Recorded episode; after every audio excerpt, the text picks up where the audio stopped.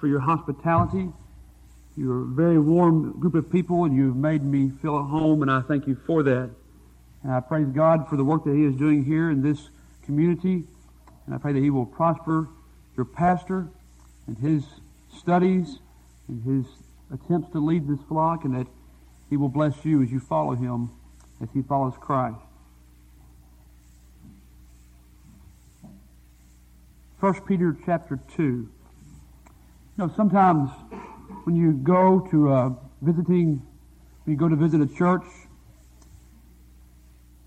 you stand before them, you don't know their names, you don't know their faces, you don't know their life story. And so sometimes you assume that everyone that is under the sound of your voice has made a public profession of faith in Christ and has followed the Lord in baptism and is a member of the church. And sometimes that's an incorrect assumption. Sometimes the people will come and warm the benches and participate in the service, but have not made a public profession of faith in Christ and have not submitted themselves to the Lord in baptism and taken up their cross to walk among the group of people in the church. My prayer today, as we started praying, started speaking Friday night for revival, my prayer today is for you, if there's anybody here that qualifies in that category, is for you that today you might make a public profession of faith in Christ and take up your cross and follow Him. Be obedient to the call He has placed upon you.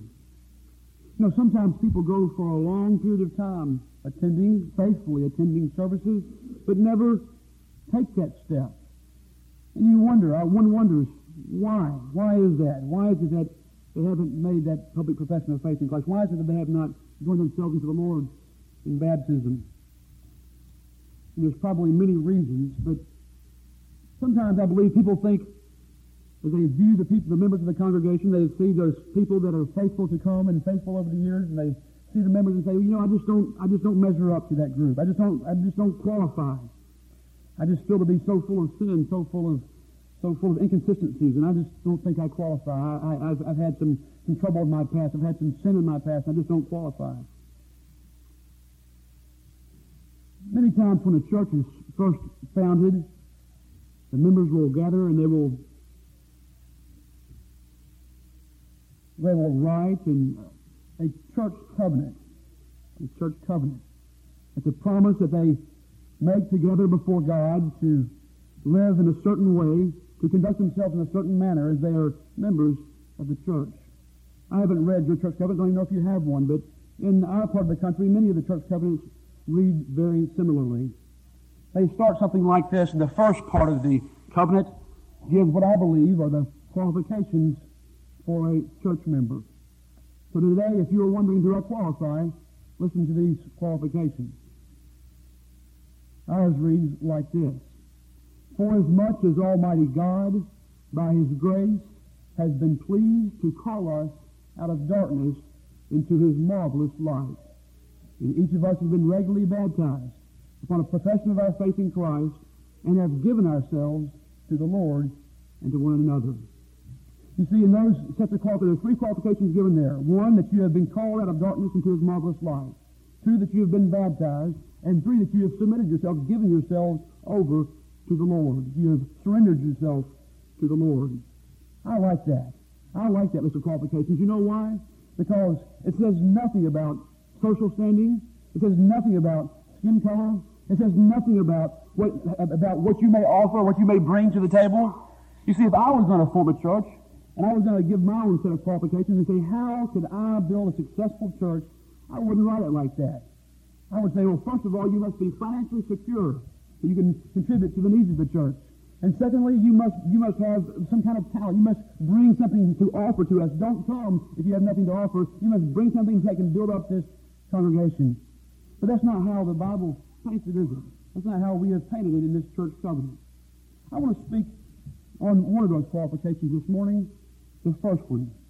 For as much as Almighty God has been pleased to call us out of darkness into his marvelous light. Turn to 1 Peter chapter 2. That's where that phrase is found in 1 Peter 2 in verse 9. He writes in verse 9, But ye are a chosen generation, a royal priesthood, and holy nation, a peculiar people. And here's the phrase that we just quoted. That you should show forth the praises of him who hath called you out of darkness into his marvelous light. He has been called by God out of darkness into his marvelous light. Well, what in the world is that talking about? What in the world is that talking about? The eight verses before verse 9 tells us what it means to be called out of darkness into his marvelous light. So today, if you're wondering, do I qualify? Am I one that could be a part of this church? Am I one who could be uh, on the rolls of this church and be an active member of this church? Let's see. It describes two groups of people in this eight verses. One of the groups has been called out of darkness into his marvelous light. The other group has not. Let's begin reading in verse 1. 1 Peter 2 in verse 1. Wherefore, laying aside all malice and all guile and hypocrisy and envy and all evil speaking. That paints a pretty ugly and hideous picture, does it not? Think about someone who has all these things, is full of enmity, is full of malice, is full of hatred, is full of, is full of bitterness, full of guile, deceit, a hypocrite. I can remember a time in my life when see, I was raised in the house of God from the very beginning of my life. My father was a preacher. I went to church three times a week all the days of my life. And so I knew exactly how it was that I should act in public. I knew exactly how it was that I should present myself before the church, and, and, and, and at least during the times that we were meeting, I could smile, I could say amen, I could, I could sing the songs, I could do all the things that you're supposed to do in church. But inside, it was more easily, descri- it could be described to me that though he draws near to me with his mouth, yet his heart is far from me. Hypocrite, full of deceit, of guile, and envies, and all evil speaking. What a hideous picture is drawn for us there. A person who is full of all kinds of miserable things. And then it says in verse 2, as newborn babes. Now this verse, first two verses are describing the same person. This is all one group of people here. This is not the two groups right here in verses 1 and 2. The same group of people. But can you imagine a more sharp, a sharp contrast in the way he is described in verse 1 and 2? This person is a hideous, grotesque-looking figure. He's full of he's full of malice and guile and deceit and hypocrisy. Just sin just oozing and pouring from his very being. And then you have the picture of a newborn baby. And I have a newborn baby at home, and let me tell you, he is precious. He is sweet. His skin is so soft. He's, he's so, but you just, your heart just wells up in love when you look at him because that's my baby. It's just a sweet, innocent thing it seems to be. Although we know that even babies are not innocent. So on one hand you have a hideous, grotesque-looking figure. On the other hand, the picture of a soft, tender, loving baby. What has happened? The same person. What has made the difference? It is that he's been called out of darkness into his marvelous light. As newborn babes desire the sincere milk of the word that you may grow thereby. Whereas before you were full of malice and hypocrisy and deceit, deceit and envyings and all those speakings had no desire for the word of God. Now you're as a newborn baby desiring the sincere milk of the word that you may grow thereby. You want, you, you, you're coming to God. You want God. You want more of God. You're desiring God. Verse 3, If so be ye have tasted that the Lord is gracious. I want to ask you today, have you tasted that the Lord is gracious? When you look over your life, when I look over my life, and realize the person that I was, that same one who knew what to say, but in his heart was thinking something completely different. Oh, I say, yes, oh God, how gracious you have been to me. To turn me from a course that was, that was, that was headed straight for evil doomed for hell, and you have turned me, Lord, and made me to desire your word, and to even come and be in your church and stand before your people and share your gospel with your people. Oh God, you've been gracious to me. Is that your story? Is that your story today? God has been gracious to me. If so, look what happens. You've before been full of envy, malice, guile, deceit, hypocrisy, evil speakings, but now what are you doing? To whom coming? To whom coming. Whereas before you were running away, now you're coming. Where are you coming to? You're coming to the Lord, to Jesus Christ. To whom coming as into a living stone, disallowed indeed of men, but chosen of God and precious. I want you to imagine, I want you to imagine with me for a minute that you're walking along a sandy path, and then you take another step, and you step into what you immediately perceive to be quicksand. Your feet begin to sink. Your heart begins to panic. Your heart begins to beat quickly. You think, oh no, what have I gotten myself into? And you struggle to get that left foot out and you get it and you pull it out, but your right foot goes in deeper. And then you really begin to panic. And you begin to struggle with all your fight and all your all your force and all your strength, struggling to get out of the quicksand, and you realize that I cannot get out of this quicksand. What is it that you need to, what is it that would bring more comfort than anything to you if you're stuck in the quicksand, sinking, sinking, sinking farther and farther and farther down? Oh, if there could just be a big rock there, a big rock, a big shoe stone I could grab a hold of and to pull myself out, to pull myself out and to stand upon that rock in a place of safety. Oh, that would be wonderful, wouldn't it? My friends, that's exactly the state that you and I are in without Jesus Christ. And he describes Jesus Christ here as being a strong rock, a living stone, someone who we can, who we can cling to, someone who we can come to, someone who we can desire, and who will give us the strength that we need. My friends, those of us without Christ, those of us without Christ are exactly as described there. We are sinking, sinking, sinking, sinking. And Christ is the only the only source of strength. Christ is the only source of security. Christ is the only source of safety and salvation in this terrible predicament. To whom coming, as into a living stone, disallowed indeed of men, but chosen of God and precious. Ye also as lively stones will build up a spiritual house. When you build your house upon Jesus Christ, when you cling to the rock, when you say, oh, I'm in the sand, just give me Jesus or I die. You realize that. You cling to the rock that is Christ. Ye also as lively stones will build up a spiritual house and holy priesthood to offer up spiritual sacrifices acceptable to God by Jesus Christ. You realize there's this great chasm between you and God. And there's no way that you can, you can reach God. The more you try to reach God, the more you sink in sand. There is no fellowship. There's no relationship with, God. My friends, the only way to have a relationship with God, the only way to have, uh, be able to offer up anything to God is by and through Jesus Christ, the living stone. Wherefore also it is contained in the scripture, Behold, I lay in Zion a chief cornerstone Notice that he does not say, I lay in Zion multiple cornerstones. There is only one cornerstone. I lay in Zion a chief cornerstone, and uh, elect and precious, and he that believeth on him shall not be confounded.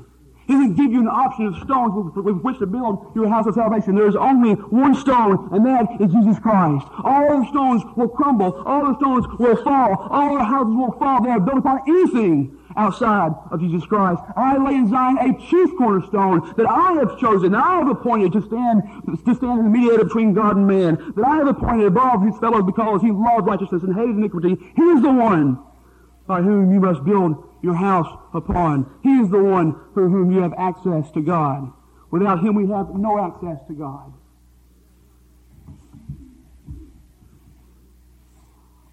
I lay in Zion a chief cornerstone, elect and precious. And he that believeth on him shall not be confounded. In Romans 9, it says it like this He that believeth on him shall not be ashamed. There's a day coming that maybe we don't think about that much, but there's a day coming, a sure, certain day, just as, just as sure as the sun will rise and, and, and, and set, just as sure as the world is held together by God's hand, there's a day coming of great shame.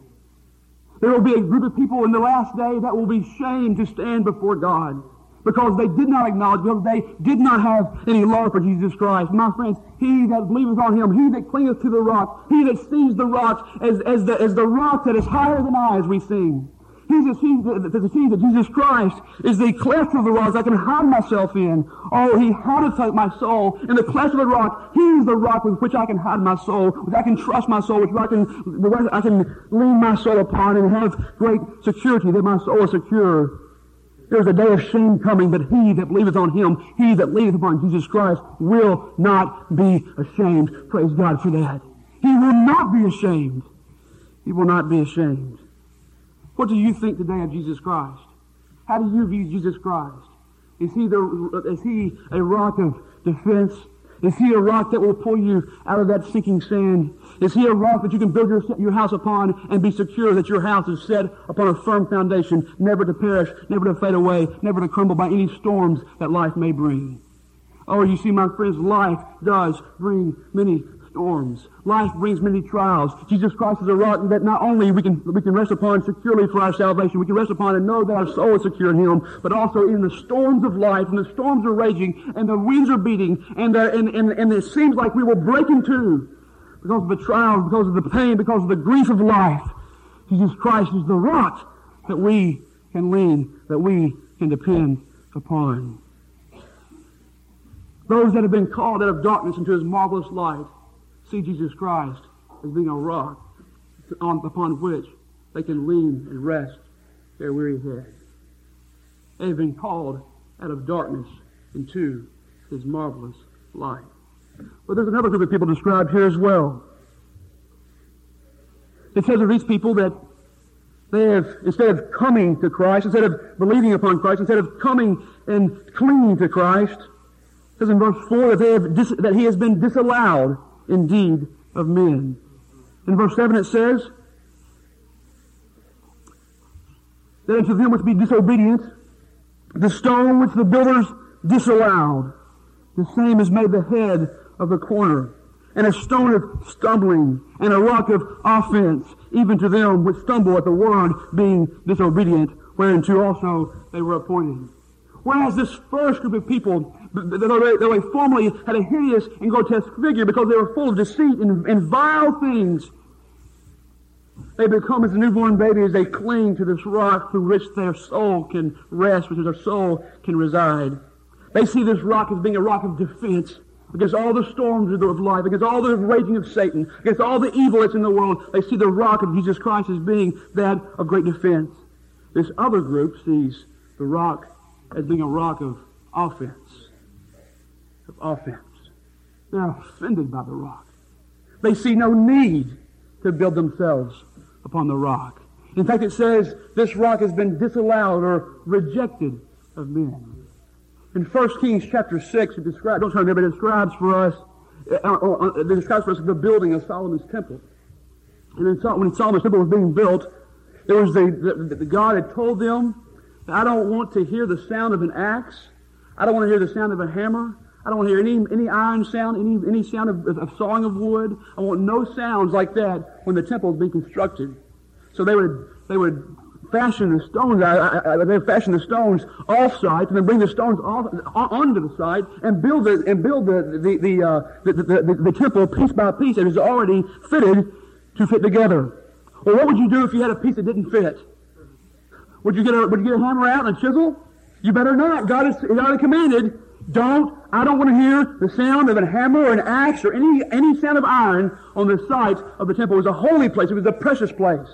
I don't want to hear the sound there. What would you do? You would take that, that, that piece and you would throw it out. You would reject it. You didn't need that piece because you couldn't use it. You couldn't, you couldn't fashion it like way you wanted to be fashioned. They couldn't use it. It says of these people that the builders disallowed. They rejected the stone. They said, this stone doesn't fit. This stone doesn't fit what we think we need to build this this house. Who did they reject? They rejected the same stone that you consider to be precious. They rejected the same stone that you consider to be valuable. They rejected the same stone that you consider to be indispensable. I cannot live without this stone. Give me Jesus or I die. Give me Jesus or I perish. Give me Jesus or I sink in this in, in, in, in, in, in, in the sand and the mire. Oh, the same one who used you consider to be precious. They say, we don't need it. We have no need of this stone. We can build ourselves just fine, thank you very much, on our own righteousness. We can build ourselves very fine, thank you very much, on whatever we want to build ourselves on. We don't need this stone. We have no use for this stone. We have no, no desire for this stone. In Matthew 21, Jesus writes, tells them a parable which fits along with this passage very well. In Matthew 21, verse 33, he says, Hear another parable. There was a certain householder which planted a vineyard. This man owned a vineyard. He owned this land. He planted a vineyard and hedged it round about and digged a winepress in it and built a tower and let it out to husbandmen and went into a far country. This is his land. This is his vineyard. which is his tower. And he lets his husbandman, he, he, he hires these husbandmen to, to farm his land for him and to bring to him the harvest. His land, he owns it. He has the right to the harvest. And when the time of the fruit drew near, verse 34, he sent his servants to the husbandmen that they might receive the fruit of it. And the husbandman took his servants and beat one and killed another and stoned another. Again, he sent other servants more than the first, and they did unto them likewise. But last of all, he sent unto them his son, saying, They will reverence my son. And listen, they killed my servants. That was, that was, maybe they had some kind of dispute. They killed the second set of servants. Maybe there was some kind of other dispute. But I'm going to send my son, surely. Surely they will reverence my son. I mean, my son is, is my heir. My son is the one who, who, who also owns this land. What they did to the son. But when the husbandman saw the son, they said among themselves, This is the heir. Come, let us kill him, and let us seize on his inheritance. And they caught him and cast him out of the vineyard and slew him. When the Lord therefore the vineyard cometh, what will he do to those husbandmen? What should he do to those husbandmen? He will miserably destroy those wicked men and will let out his vineyard unto other husbandmen, which shall render him the fruits in their seasons. Jesus saith unto them, Did you never read in the scriptures the stone which the builders rejected, the same is become the head of the corner. This is the Lord's doing, and it is marvelous in our eyes. Therefore say unto you, the kingdom of God shall be taken from you and given to a nation, bringing forth the, the fruits thereof. And whosoever shall fall on the stone shall be broken, but on whosoever it shall fall, it will grind him to powder. Now this parable is speaking of the Jewish people who, who, who, who, who have been promised the Messiah and then turned and rejected the Messiah. They rejected Jesus Christ. They had no need of Jesus Christ. They wanted nothing to do with Jesus Christ. So he says, I'm going to miserably destroy those wicked men. Upon whomsoever the stone shall fall, it will grind him to powder. It was true of the Jews, my friends, the same principle applies to us today. All those who see this stone and disallow it. All those who see this stone and say, I have no need for this stone. I don't want this stone. Get him out of my, get him out of my company, get him out of my midst. That stone will grind him to powder. There's a day of shame coming. A day when, you, when, when every man and every woman and every child will find out that, that whatever house they built upon, if the house has been built upon the rock of Christ, it is a, it is a, it is a, it is a, a, a house that will stand. But if that house has been built upon anything else, it will be ground to powder. I said anything else. That, that, that encompasses all. Whether it's false gods, or whether it's materialism, or whether it's our own selfish pursuits, whatever it may be, if your life is built upon anything else, if your hope, if your trust is upon anything else outside of Jesus Christ, my friends, there's a day of shame coming. There's a day of offense. There's a day when he will miserably destroy those wicked men. But if your house is built upon Jesus Christ, my friends, you can rest assured today that you can stand before God because you can survive because you are built upon the rock of Jesus Christ, this rock that He selected for you to rest upon. He provided the rock. He gave the rock. Oh, let us rest ourselves, our souls, our beings, our lives, our energies, our pursuits, all things upon Jesus Christ, the rock. How is it with you? How is it with you? What do you think of Jesus Christ? Do you sense a need, need for Him? Do you sense that your, that, that your house will crumble without him? Do you sense that there is no way that I can stand upon the dark shores of the crossing over Jordan without him? Or are you content to go it alone? I want to tell you, if you're content to go it alone, my friends, there's a day of shame coming. There's a day when the owner will come to right the wrongs that have been done against his son. Two classes of people described here in 1 Peter 2. What's the difference in them? What is the difference? You have one group of people that is looking at a rock, a stone. They say, wow, that's better than the Hope Diamond. That's precious. That's valuable. That's, that, has, that has incredible worth. See the stone. Oh, it's the most beautiful thing that my eyes have ever beheld. It's the most wonderful thing I can ever imagine. They drop all to view this stone. You just touch the stone. That's one group. The other group looks at the same stone. They both see the same stone. They view this stone. They say, ooh, it's just a worthless rock. Maybe let's skip it, skip it across the water. We have no need for this stone. It's ugly. It would never, never make a good centerpiece in our home. It's worthless. The same stone. Two people viewing the same stone, they see it completely differently. What's the difference? The difference is that one group, the first group that views it as being precious, as being valuable, as being worthy, sees it as the light shines upon it. The other group sees it from darkness. And it says of them, they love darkness rather than light. They would rather see it from the dark perspective. They love darkness rather than light. The same stone, one group sees it as being beautiful, the other as being worthless.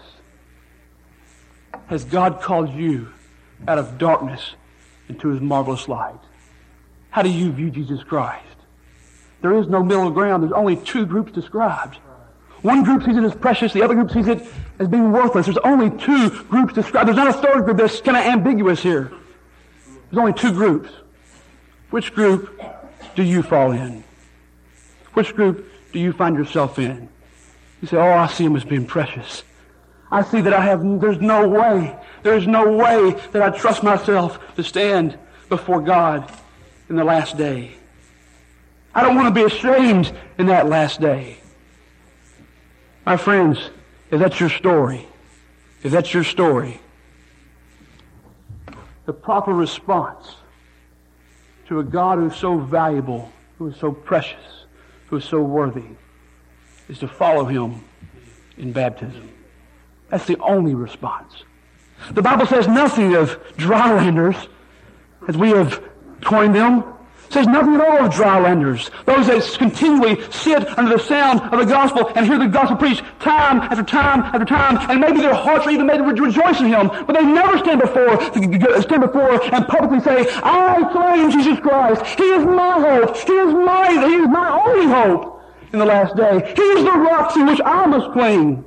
Oh, my friends, when you stand before the before the people of God and say, "I need the rock," oh. You are signifying that you have built your house upon a firm foundation. In, in, the book of Acts, when Peter was preaching on the day of Pentecost, and he was, he was preaching that powerful, convicting, amazing sermon, and he said before the people, Ye, ye have taken and with wicked hands have crucified and slain the Lord of glory.